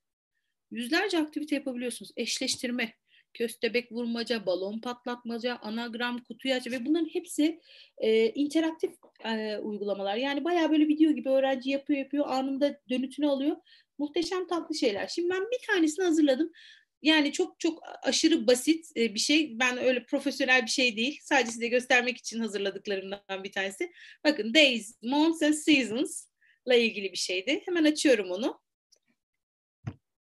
Bakın alı- alıştırmamı yaptım ben. Üç tane e, kelime var. Onları eşleştirecek. İşte hangisi day, hangisi season. Bakın Sunday aldım, drag and drop yaptım. Spring, January. Yanıtı gönder. Peki. Oldukça güzel. Sonucumu görebiliyorum. 3'te 3 yaptığım zamanımı görüyorum. Bunu matematik öğretmenleri ne kadar güzel kullanır değil mi? Sorular, cevapları eşleştirsinler, doğru cevabı bulsunlar, farklı sorular. Yine bunu tüm test e, şeyleriniz, aktiviteleriniz için kullanabilirsiniz. Oldukça keyifli, oldukça hızlı bir uygulama. Tekrar söylüyorum. E, ilk sayfasına döneyim. Nasıl bir sayfaydı? Burası WordWall sayfası. Bakın insanlar topluluk oluşturmuşlar. Yani yapılan, buraya eklenen şeyleri görebiliyorsunuz. Bakın edat, bağlaç, ünlem yani hazır şeyler de var. Bunları da kullanabiliyorsunuz. Diğer birçok e, eğitim sayfası gibi. E, bakın neler var. İşte isimde kök yapı, yazım kuralları ile ilgili kutu açmacı oyunu. Bunun gibi birçok şeyle e, buradan faydalanabilirsiniz. Evet şimdi ben devam ediyorum. WordWall'dan sonra ne var? Quizlet var. Quizlet'i birçoğumuz biliyoruz. Çok fazla kullandık. Ben derslerimde çok aktif kullanıyorum ama ben kullanmıyorum. Daha çok öğrencilerime kullandırtıyorum. Yine bir dil hocasıyım ben. Özellikle öğrenciler kelime defteri tutmakta, tutmamakta ısrar ediyorlar. Ve ben onlara diyorum ki hadi o zaman şu uygulamayı cep telefonunuza yükleyin Quizlet uygulamasını. Bütün kelime listenizi orada tutun diyorum. Bakın mesela benim Sebile isimli öğrencim ne yapmış? Hemen bir kelime listesi tutmuş daily rutinle ilgili. Bakalım ne yapmış Sebile? Sebile'nin listesini açığa çıkarıyoruz şu an. Evet bakın mesela siz bir liste oluşturuyorsunuz sadece. 20 kelimelik bir liste. Quizlet bunu hem flash kartlar şeklinde size sunuyor. Hem öğrenme çemberleri açma kapamalı. Yazarak doğru yazıyor musun? Dinle, doğru duyduğunu yazabiliyor musun? Ya da test yaptırıyor. Sonra diyor ki yok bunlar yetmedi mi? Sen biraz da oyun oynayabilirsin. Yer çekim oyunu, eşleştirmece oyunu gibi oyunlar oynayabiliyor. Biz hemen mesela şöyle eşleştirme kısmına bakalım. Küçük bir oyun sayfası açalım. Başlatalım diyelim. Bakın eve gelmek hangisi? İşte come home. Üstüne getirdiğimde yok oluyor. İşte go shopping alışverişe gitmek. Bu öğrencinin kendi oluşturduğu kelimeler ve onların karşısına çıkan resimler. Bu kadar basit. Yani bunu hazırlaması muhtemelen 10 dakikasını almıştır. Bana burada süre veriyor. Her seferinde kendimle yarıştım. Oldukça keyifli bir e, sayfa Quizlet. Ortak çalışma yapılabildiği için, sınıf içi çalışmalar yapılabildiği için e, oldukça da e, keyifli. Yani siz öğrencilerinizin yaptığını görebiliyorsunuz. Sadece bir link vermeniz yeterli. Mesela bakın benim B1 2017 Spring'de e, sınıf içinde yaptığım çalışmalarda öğrencilerimin bakın hazırladığı vocabulary çalışmaları, listeleri burada karşımda duruyor. Hala da buradalar yani bir yere gitmiyorlar. Oldukça e, keyifli. Devam ediyorum. Ne var? Google Forms'u geçiyorum. Yine bizim e, anket oluşturma için SurveyMonkey, Google Forms birçoğumuzun bildiği şey. Kelime bulutu. Bunu çok fazla kullanıyoruz biz. E, özellikle reading derslerinde ya da e, herhangi bir brainstorming yani beyin fırtınası yapılacaksa e, kelime bulutları çok işe yarıyor. Word It Out benim burada size hazırladığım sayfaydı. Hemen bakalım. Word It Out'un sayfasını açtığınızda böyle bir sayfa çıkıyor karşınıza. Ben ilk sayfaya döneyim. Evet sayfamız bu. Create Your Own dediğinizde kendi sayfanızı oluşturabiliyorsunuz. Ee, hemen açılan sayfada isterseniz buraya bir text yapıştırabilirsiniz. Yani atıyorum uzaktan eğitimle ilgili ben buraya bir text yapıştırsam en sık kullanılan kelimelerin neler olduğu üstünden giderek bile çok güzel bir tartışma ortamı ortaya çıkarabilirim. Yani çok rahat bir e, şekilde dersimi götürebilirim. E, burada mesela bir tane örnek var. İşte Three Little Pig'in örneğini vermiş bize. Hemen bakalım. Bakın onunla ilgili hemen bir ne yaptı bana? Word Cloud oluşturdu. Burada renkleri değiştirebiliyorum. İstediğim rengi istediğim şekilde e, kullanabiliyorum. Bakın renkler bir anda değişti. Little, pig, set, wolf bunlarla mesela çocuklara sorup aa burada pig kelimesi, little ve wolf kelimesi var. Hikaye neyle ilgili olabilir deyip öncesinde hani o e, ön konuşmayı çok rahat bir şekilde öğrencilerimle bu Word Cloud sayesinde yapabilirim. Devam ediyorum. Yine beni çok mutlu eden e, bir sayfaya geleceğim sizlerle e, sunum hazırlama. Ben sunum hazırlamayı çok seviyorum. Doğru farklı şeyleri hazırlamayı seviyorum. Yani işte sıradan bir e, PowerPoint sunumu beni çok da mutlu etmiyor. Daha farklı bir şeyler ortaya çıkarmak hep hoşuma gider. Bu noktada daha önce hiç kullanmadıysanız Amaze'i denemelisiniz. Sonra bana hayır dualarınızı gönderirsiniz sevgili hocalarım. E, çok keyifli bir şey. Hemen ben size açacağım. Neden bu kadar güzel bir sayfa? Ee, bakın burada zaten birçok şey yapabiliyorsunuz ama ben dedim ya presentation kısmındayım. Daha çok böyle PowerPoint e, sunum hazırlama kısmındayım. Tıkladığım zaman buraya Create a Presentation kısmına tıkladığımda bakın benim bütün template'lerim çıkıyor. Yani şablonlar karşıma çıkıyor. Hangi konuyla ilgili istiyorsam burada bakın Business, Education, Art and Design birçok konuda bana şablon sunmuş. Bakın size bir tane şablon göstereceğim ki ben bunu daha önce kullandım ama e, çok başka bir eğitimde kullandığım için o e, şeyi göstermeyeyim size. E, gazete şablonu. Çok güzel. Preview diyelim. Hemen şöyle bir dolaşacağım şablon üstünde. Neden güzel dediğimi anlayacaksınız biraz e, o internet uygulamalarına, prezilere benziyor. Bakın burada başlıyor ya. İkinci slayta gidişine bakın şunun. Hop. Sayfa içinde gidiyor. Oldukça keyifli. Bir sonraki slayta gidelim. Ve bunların hepsi customizable. Yani siz istediğiniz gibi bunu düzenleyebiliyorsunuz. Oldukça rahat bir şekilde bu sunumun içinde dolaşabiliyorsunuz. Oldukça keyifli bir e, gerçekten e, uygulama, e-mail uygulaması. Yani etrafta kimsenin kullanmadığı şablonlarla sunum hazırlamak da oldukça havalı oluyor. Tavsiye ederim bütün öğretmen arkadaşlarıma. E, insanları şaşırtabiliyorsunuz bu noktada. E, devamında kavram haritası oluşturma var. Mind Mapping Tool'lar. E, benim kullandığım MindMeister e, isimli e, web aracı. E, burada da size hani başta söylemiştim ben instructional design ile ilgili bir e, kavram haritası oluşturdum.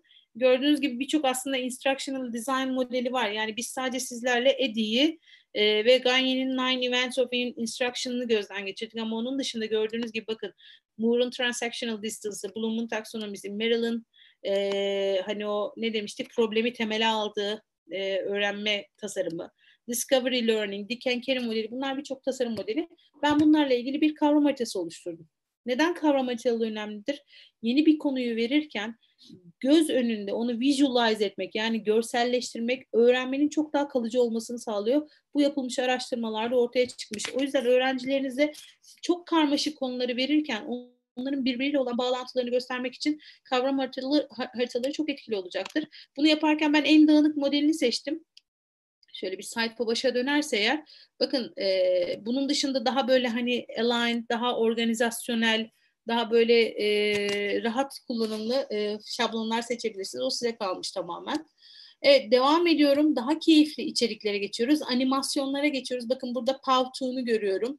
Ee, Birçok tabii ki animasyon e, oluşturan şey var. Ama Powtoon benim favorilerimden yine. Bakın bu sayfayı daha önce göreniniz var mı bilmiyorum ama Bunlar hep hazırlanmış, daha önce hazırlanmış e, Powtoon'lar. Benim yine aynı şekilde kendi e, birçok stüdyomda hazırlamış olduğum eski Powtoon'larım var. Bunları yeni stüdyoya geçirmem gerekiyor. Daha geçirmedim.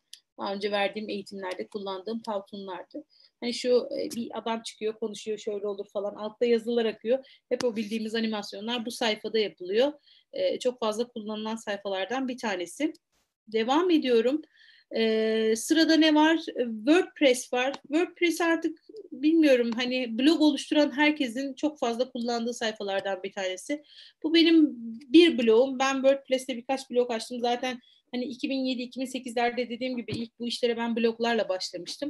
Bu en son açtım ama içine hiçbir şey yazmadığım blogum uzun süredir bu başlıkla bekliyor. Open and Distance Learning World diye e, bir blogum var. Bunları sınıfınızın içinde hani bir bulletin board gibi kullanabilirsiniz. Hani e, duyuruları buradan yapabilirsiniz. Anadolu Üniversitesi Yabancı Diller Yüksekokulu bunu mesela gerçekten birçok duyuruyu yaptığı e, bir yer olarak kullanıyor. Özellikle aktivite paylaşımları falan bu bloklar üstünde yapıyor. E, bunun için de WordPress güzel bir e, site olarak e, verebiliriz. Ve benim size hani az önce söylediğim bakın ona geliyorum şimdi. Edmodo sanal sınıf demiştim ya çok bahsettim. E, bu sayfayı çok seviyorum ben. Google Classroom da yine aynı şekilde çok etkili bir uygulama. Her ikisi de benim için muhteşem. Ama tekrar söyleyeyim Edmodo o kadar kolay bir sayfa ki inanın e, bayılacaksınız kullanımına. E, Edmodo'ya giriş yaptıktan sonra size öğretmen olarak bomboş bir sayfa veriyor. Şurada bakın sayfaya geldiğinizde sınıflarım kısmının yanına tıklayıp sınıf oluştur dediğinizde hangi sınıf oluştur işte hangi sınıfla ilgili bir sanal sınıf oluşturmak istiyorsanız bakın beraber oluşturalım. Sınıf oluştur. Ne diyelim? Sınıfına isim ver. İşte Web Tool Training diyelim. Ee, yazamadım. Training. Ee, işte herhangi bir tanıtım yazalım. Şöyle geçtim. Bir not seç. İşte yetişkin eğitimi diyelim. Konu seç. Bilgisayar teknolojisi diyelim. Ve oluştur diyelim. Alt konu istiyor mu? Tamam. Oluşturdum. Şu an bir tane sınıfım oluştu. Bakın nerede? Gelecek şimdi. Web Tool Training diye bir sınıfım oluştu. Öğrencileri ekle diyor ya. Burada isterseniz öğrencinin adını, işte e-mailini koyarak ekleyebilirsiniz.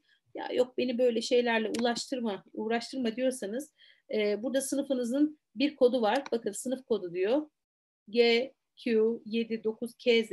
Bu kodu Edmodo'ya giren herkes sizin sınıfınıza rahatlıkla kaydolabilir ve sizler onlarla istediğiniz tartışmayı yapabilir, e, işte kütüphanenizde istediğiniz materyali paylaşabilir, isterseniz onlara bir assignment oluşturabilir, ödev oluşturabilir, isterseniz bir quiz yapabilirsiniz. Birçok şeyi buradan onlarla paylaşmanız mümkün. Ben çok seviyorum Edmodo gerçekten çok keyifli bir web aracı, web sınıfı aracı. Devam etti, ettiğimde karşıma ne çıkıyor? E, dijital hikaye ve dergi hazırlama için Storyboard That çıkmış. Evet bunu da daha önce göreniniz oldu mu bilmiyorum ama bu da benim kullandıklarımdan bir tanesi. Şu karakterleri belki bir yerlerde görmüşsünüzdür daha öncesinde sayfanın sağ tarafındaki karakterleri. Ee, benim daha önce hazırladığım bir storyboard vardı. Onu açsın hemen onun üstünden size örneği vereyim. Bakın bu story'de işte e, empati ile ilgili bir story'ydi bu. E, Beyin Akademisi'nde aldığımız eğitimde verdi yaptığım bir şeydi. Ben bunu ne yapabilirim? Yine edit edebilirim edit ettiğimde her şeyin drag and drop olduğunu göreceksiniz. Bakın şu an açıldı sayfam. Kendi storyboard'um açıldığında buradaki her şeyi buradan alıp taşıyabiliyorum. Her şeyi değiştirebiliyorum. Karakterlerim var. İstediğim karaktere ekleyebiliyorum. İstediğim çağda ben bunları giydirebiliyorum. İstediğim infografikleri ekleyebiliyorum. Yani burası tamamen sizin hayal gücünüzde kalmış. Öğrenciler için benim aslında daha çok kullanmanızı önerdiğim yani öğrenciye kullandırtın bunu öğrenci e, kendi hikayesini burada yazsın. Öğrenciye bir proje vereceksiniz. Alt yaş gruplarında muhteşem kullanılıyor bu ve çocuklar inanın yapamaz demeyin. Ben bunun örneğini çok küçük yaş gruplarında denedim ve o kadar güzel şeyler çıkardılar ki çok daha profesyonel olabiliyorlar bize kıyasladığınız zaman.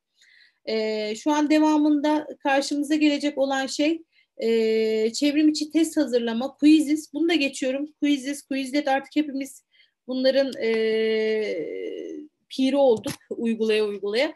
Karşımızda et puzzle var.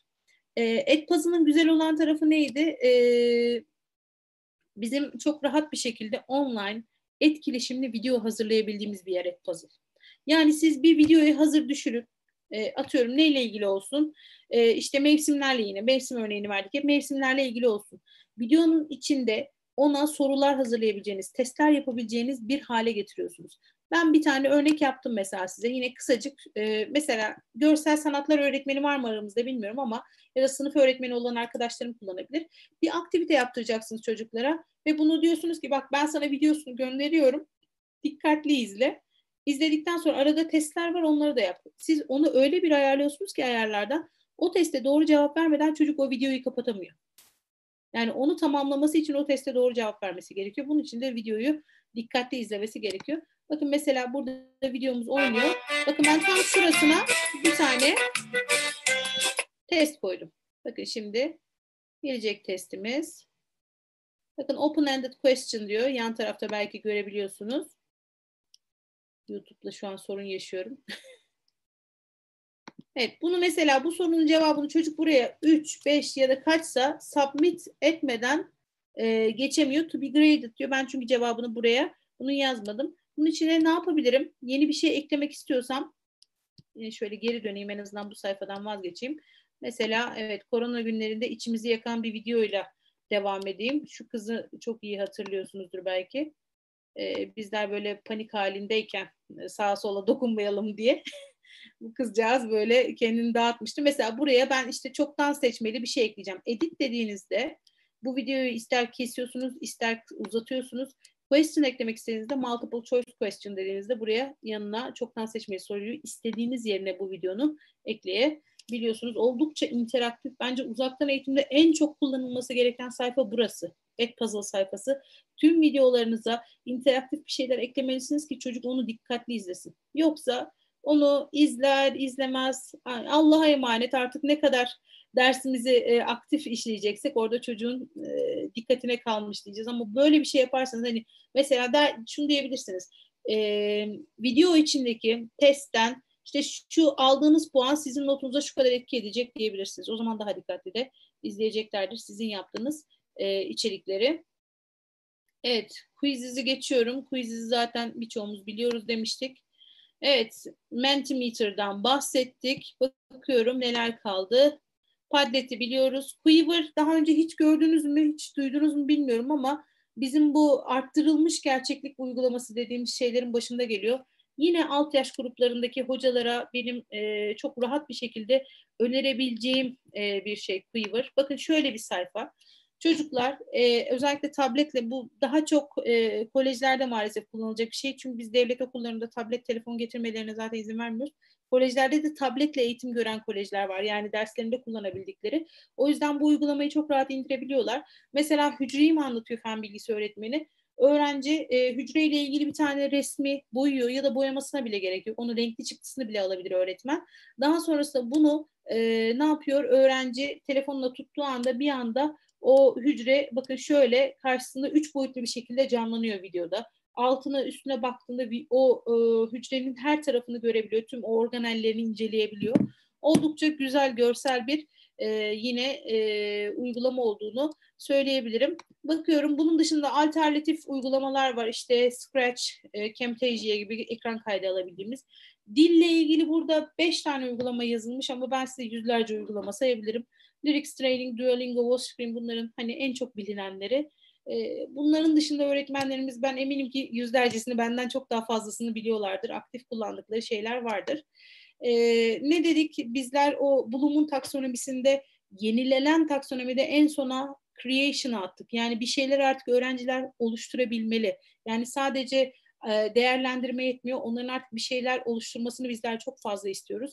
Bu süreçte Yine bu görseli isteyenler olursa bunu da sizlere ben ulaştırabilirim. Bakın hatırlama konusunda hangi action verb'leri planlamada kullanıyorum, hangi aktiviteleri yapabiliyorum ve hangi web araçlarını kullanabiliyorum.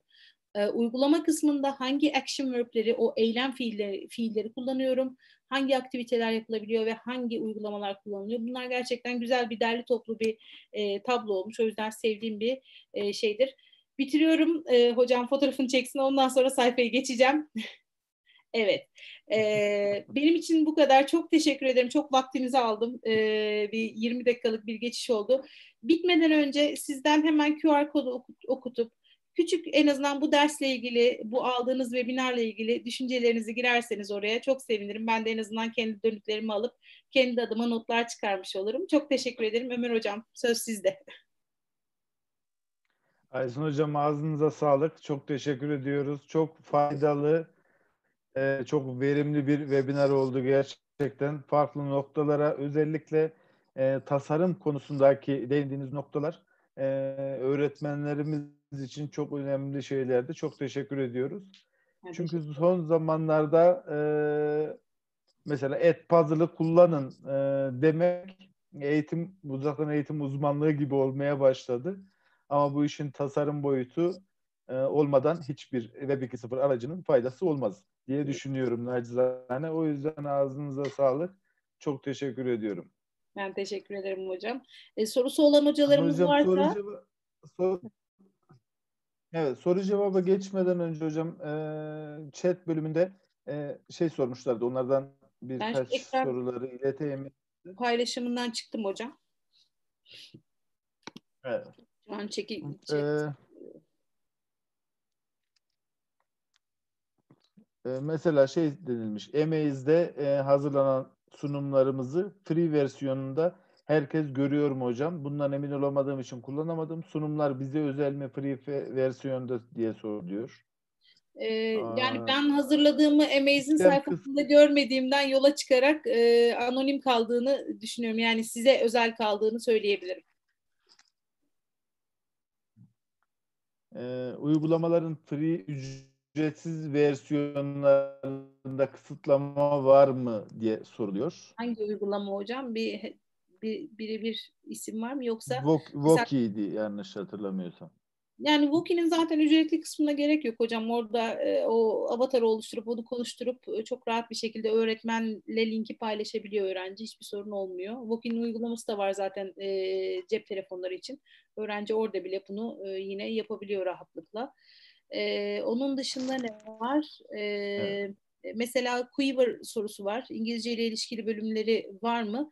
Ee, şöyle diyeyim, Quiver'ın zaten metinsel olarak tüm girdileri İngilizce olduğu için yani işte nature anlatırken bir öğretmen onu çok rahat kullanabilir. Ya da işte human body e, ya da işte life e, konuları olduğunda çok rahat bir şekilde Quiver'ı e, canlı materyal olarak e, derslerinde kullanabilir. Quizlet'in live bölümü çok eğlenceli. Kesinlikle katılıyorum. Öğrenciler acayip beğeniyorlar Quizlet'in live bölümünü kullanmayı. Didem hocam yazmış buraya.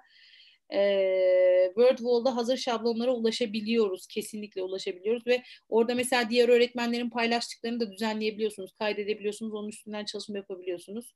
Ee, oldukça e, keyifli WordWall ve e, gerçekten e, Edpuzzle benim favorilerim. Çok severek kullandıklarımın e, başında geliyor.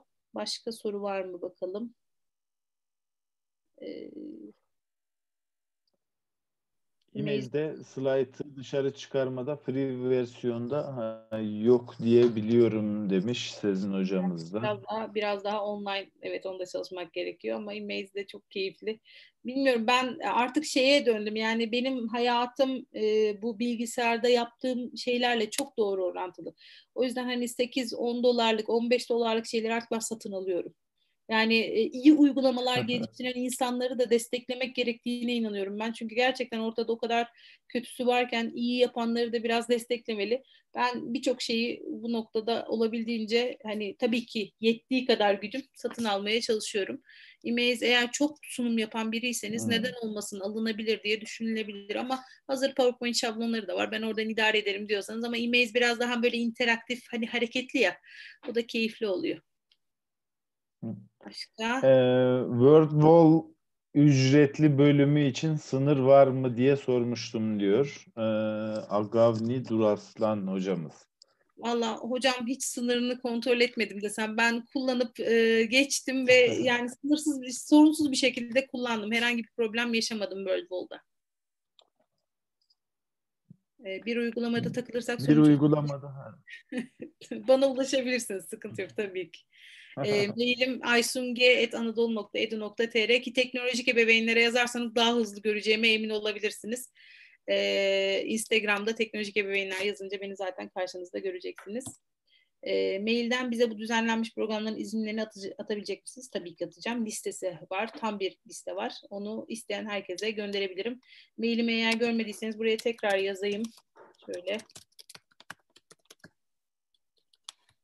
Evet bu mailim. Ferhat'a göndermişim sadece pardon. Ferhat benim öğrencim bu arada. Eski öğrencim çok gurur duydum. Ee, eski öğrencimi burada görmek beni çok çok çok mutlu etti. Evet herkese atıyorum şimdi. Evet. Benim mailim. Ee, istediğiniz herhangi takıldığınız bir şey olursa tasarım konusunda da seve seve yardımcı olurum. Aklınıza takılan neyi nasıl yapmam gerekiyor dediğiniz noktalarda elimden geldiğince yardımcı olurum sayın hocalarım. Aysun Hocam ben bir soru sormak istiyorum. Ee, Web 2.0 araçlarına e, gerçekten tüm eğitimciler olarak e, böyle takılmış durumdayız.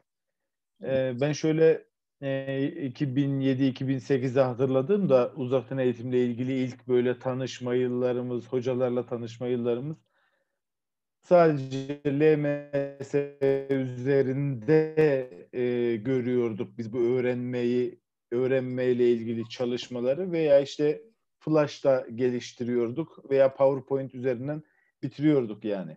Hı hı. Ama şu an binlerce Web 2.0 aracı var ve e, öğretmenlerimiz hepsini kullanmak istiyor. İşte sunumda şunu, e, e, soruda bunu, quizde şunu, e, işte şunda bunu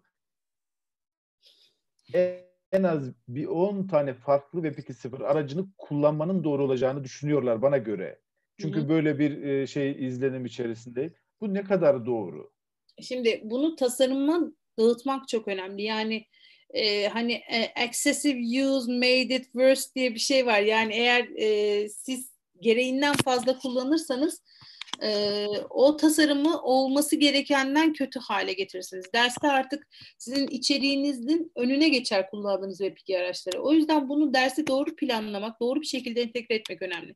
Bakın teknoloji entegrasyonu konusunda da hani hep diyoruz ya e, sadece mesela şunu yapan hocalarımız var. Ben bugün Quizizz kullanacağım. Dur dersimi ona göre planlayayım. Öyle bir şey yok. Dersinizi planlayacaksanız onu Quizizz'in kullanılması kullanılmasına o kadar hakim olmalısınız ki evet bunun burasında ben Quizizz'i kullanabilirim dememiz gerekiyor bizim.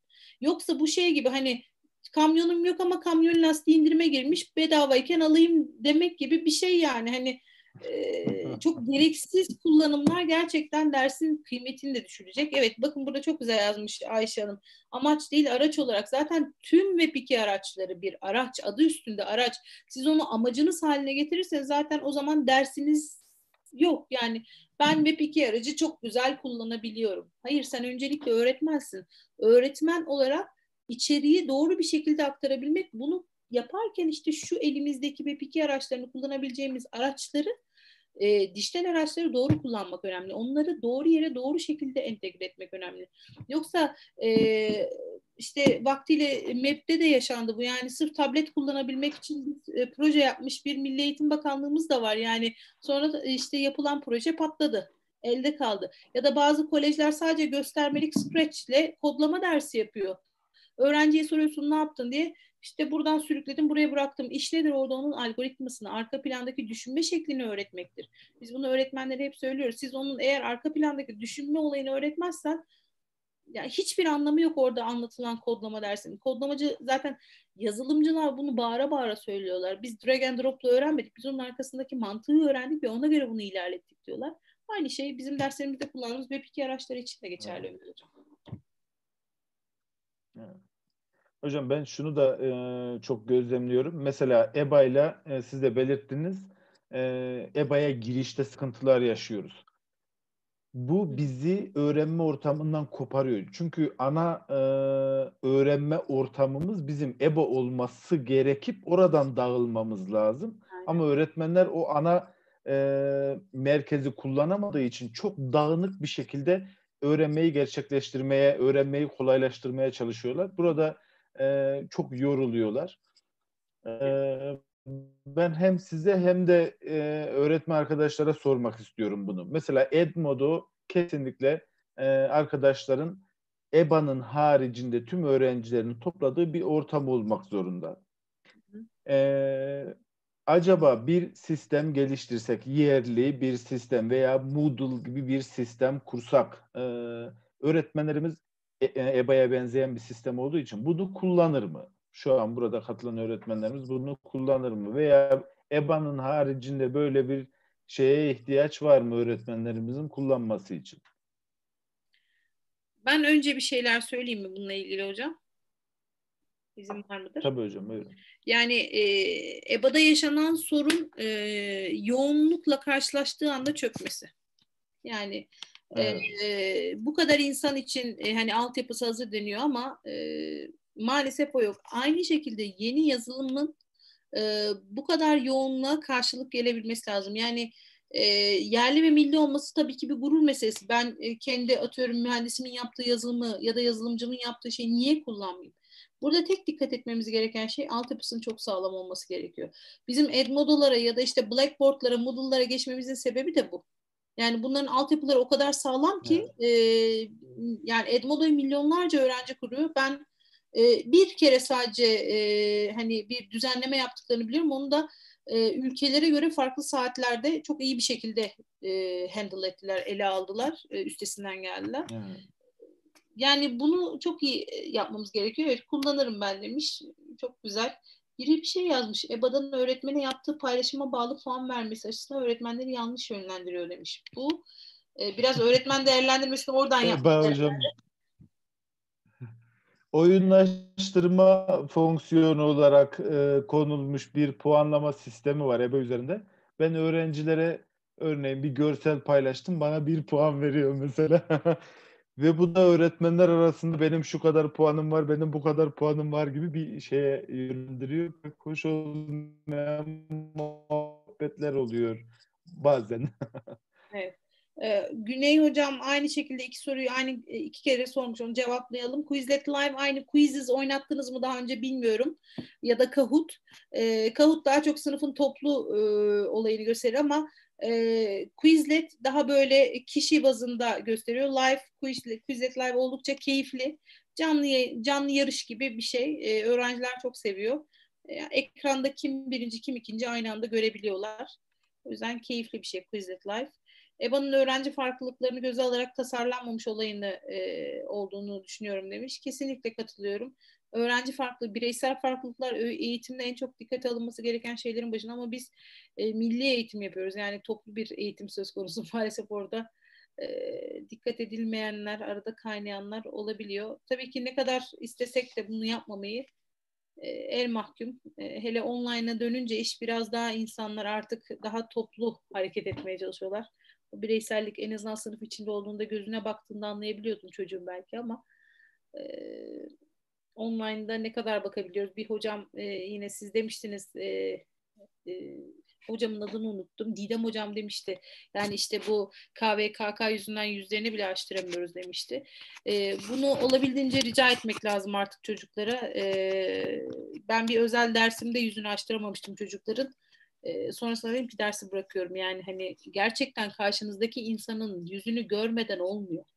Bir şey anlatamıyorsunuz. Bu çok zor bir şey. Yani e, tepkisine ne yapıyor, o an ne yapıyor. Öğrencilerin çoğu ben e, arkadaşımdan duydum. Çoğu resim çiziyor. Yan tarafta işte PUBG oynayanlar varmış. Yani çok çok sıkıntı gerçekten. İngilizce oyun portalı var mı diye sormuş. Yani tüm portalları İngilizceye siz çevirebilirsiniz aslında. Yani yaptığınız tüm aktiviteleri İngilizce olduğunda hepsi İngilizce oyun portalı oluyor hocam. Sıkıntı yok yani Quizzes, Quizlet, e, Quizlet Live, e, Kahoot bunların hepsini İngilizce çok rahat bir şekilde oyun olarak kullanabilirsiniz ama uygulamaların e, mesela işte Pearson'ın, e, Macmillan'ın e, ya da işte Oxford'un online sistemlerini satın alıyorsanız onların içinde binlerce oyun var. Onları yine kullanabilirsiniz. E, çok da keyifli oyunlar. E, Pearson Global diye bir şey vardı benim bildiğim. Muhteşem oyunları olan bir şeydi. Böyle şeyler kullanılabilir ama birebir de online çok fazla e, oyun zaten oyun sayfası çok fazla var. E, ama ben ayrı bir şey ayı, araştırmadım. Yani Quizlet, Quizzes e, ya da Kahoot bunlar beni doyuruyor zaten.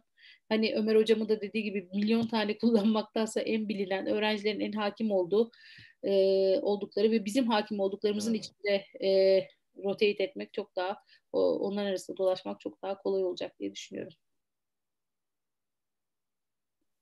Bu kadar hocam benden. Aysun Hocam çok teşekkür ediyoruz. Ee, bu değerli zamanınızı bizlere ayırdınız. Evet. Ee, dönüşleri merakla bekliyorum hocam. katılan öğretmen arkadaşlarıma ve yöneticilerime de çok teşekkür ediyorum. Ee, Aysun Hocam'a dönüt vermeyi unutmayalım arkadaşlar. Sosyal medya hesaplarımızı da takip ederseniz gerçekten e, çok seviniriz. E, biz bu hizmeti herhangi bir ücret karşılığında yapmıyoruz. Hocalarımızı e, hocalarımız buraya tamamen gönüllü olarak katılıyorlar arkadaşlar. Amacımız daha daha çok öğretmenimize, daha çok yönetimici, yöneticimize ulaşmak olduğu için sosyal medya hesaplarımızı takip eder, paylaşırsanız çok seviniriz, çok mutlu oluruz.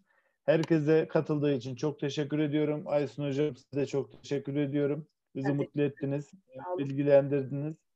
Kendinize çok iyi bakın. Herkese iyi akşamlar diliyorum arkadaşlar. Görüşmek üzere. Bye bye. Görüşmeyi sonlandırıyorum.